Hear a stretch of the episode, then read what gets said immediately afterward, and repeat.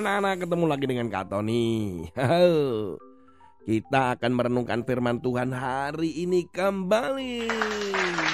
Asik. Beberapa kisah yang akan Kak Tony sampaikan ini adalah tentang orang mabuk.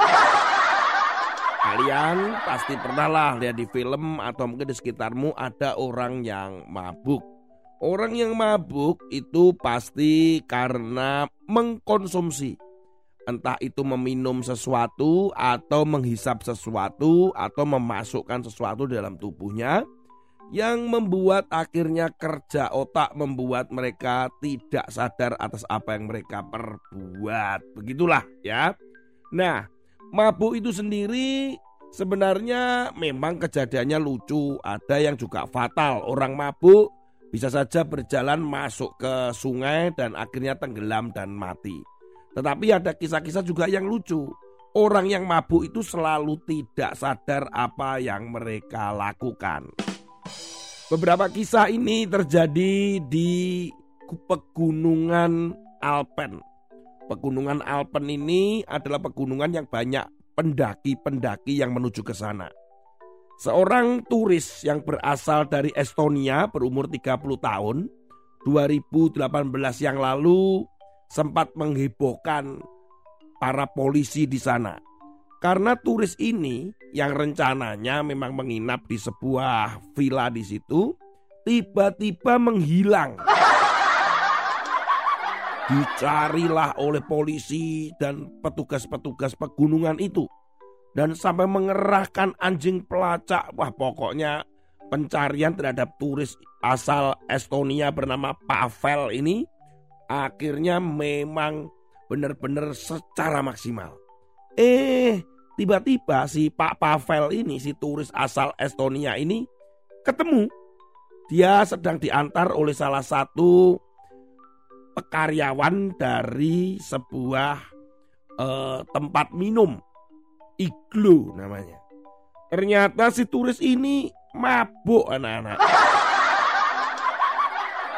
Dia ini rencananya mau pulang ke hotel, tetapi ketika dia minum terlalu banyak akhirnya mabuk, dia tidak tahu menuju ke arah mana. Dan memang akhirnya dia ditemukan atau diantar oleh karyawan dari sebuah tempat minum. Ya karena akibat dan ulahnya ini dia didenda karena sudah merepotkan polisi, polisi dan petugas di pegunungan. Nah, untung masih ditemukan. Ya. Kalau enggak bisa hilang, diambil diculik sama beruang kali. Beda lagi dengan pria yang terjadi di New Zealand, tepatnya di kota Rotorua. Tiba-tiba pria yang saat itu tidak diketahui namanya melapor kepada polisi. Pak, pak polisi, pak polisi, mobil saya dicuri orang. Wah, Kemudian Pak polisinya bingung, lu kok bisa dicuri bagaimana ini? Kejadian tahun 2017 itu menghebohkan kantor polisi untuk laporan daripada si pria ini. Akhirnya diketahui ternyata mobil itu tidak dicuri, tapi mobil itu dijual sendiri. Lucu ya, dijual sendiri tapi dia nggak sadar. Mobil itu dijual dengan harga 800 dolar, dijual murah itu. Dan kisarannya berapa ya Kak Tony? 11,8 juta.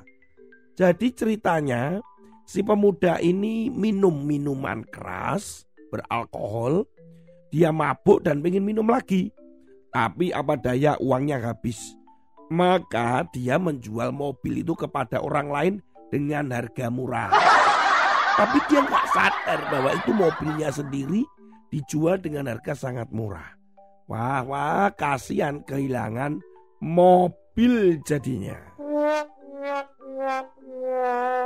Anak-anak lihat orang yang mabuk-mabuk itu. Orang yang mabuk-mabuk itu akhirnya berakibat pada kerugian, merugikan orang lain, merugikan diri sendiri karena dia tidak sadar apa yang diperbuatnya. Dan biasanya orang mabuk itu merasakan nyaman enak di pikirannya dan itu membuat kecanduan ingin lagi, ingin lagi, dan ingin lagi. Firman Tuhan hari ini pada Amsal pasal 20 ayat yang pertama. Anggur adalah pencemooh. Minuman keras adalah peribut.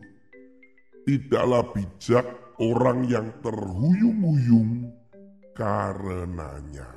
Orang yang mabuk karena minum minuman keras karena anggur itu termasuk jika difermentasi anggur itu juga bisa mengandung satu zat di mana memabukkan orang. Jadi kalau meminum itu tidak boleh terlalu banyak sehingga bisa memabukkan.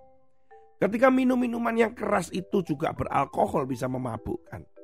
Kak Tony, makan tidak boleh mabuk kan? Iya betul. Anak-anak mungkin bukan mabuk karena minuman keras atau narkoba. Tapi mabuk game. Mabuk juga dengan YouTube. Mabuk dengan PUBG atau Mobile Legend. Atau dengan Instagram, sedang stalking, TikTok, atau Reels. Hal-hal itu membuat kita tidak sadar akan kehilangan waktu. Ketika handphone itu sudah mati atau kuota tidak ada, yang ada adalah marah-marah. Ketika dinasehati oleh orang tua kita untuk menghentikan permainan handphone di handphone, juga marah. Nah itu namanya mabuk juga anak-anak. Itu yang tidak boleh. Akhirnya nggak sadar akan waktu, tidak sadar waktunya belajar, tidak sadar waktunya istirahat. Bahkan tidak jarang dari game atau film atau klip itu mengandung isinya tuh mengandung kejahatan, pornografi, bahkan ritual-ritual okultisme yang setan-setan dan sebagainya. Jelas itu bertentangan dengan firman Tuhan. Nah itulah yang membuat akhirnya kita kecanduan. Nah itu sama dengan mabuk tadi. Jadi bukan hanya karena mabuk karena anggur atau beralkohol minumannya. Nah, tapi karena menggunakan gadget atau media sosial akhirnya jadi mabuk, kecanduan, lupa diri, marah-marah. Itu yang tidak boleh. Ayo anak-anak, belajar mengendalikan, mengontrol untuk tidak kecanduan terhadap gadgetmu atau handphonemu, tablet, komputer, laptop, atau TV, atau YouTube lah yang sebagainya. Gunakan waktu-waktu itu dengan baik, bukan dengan sia-sia. Nah, jangan mabuk dengan gadget. Tuhan Yesus memberkati. Sampai ketemu lagi dengan Kak Tony.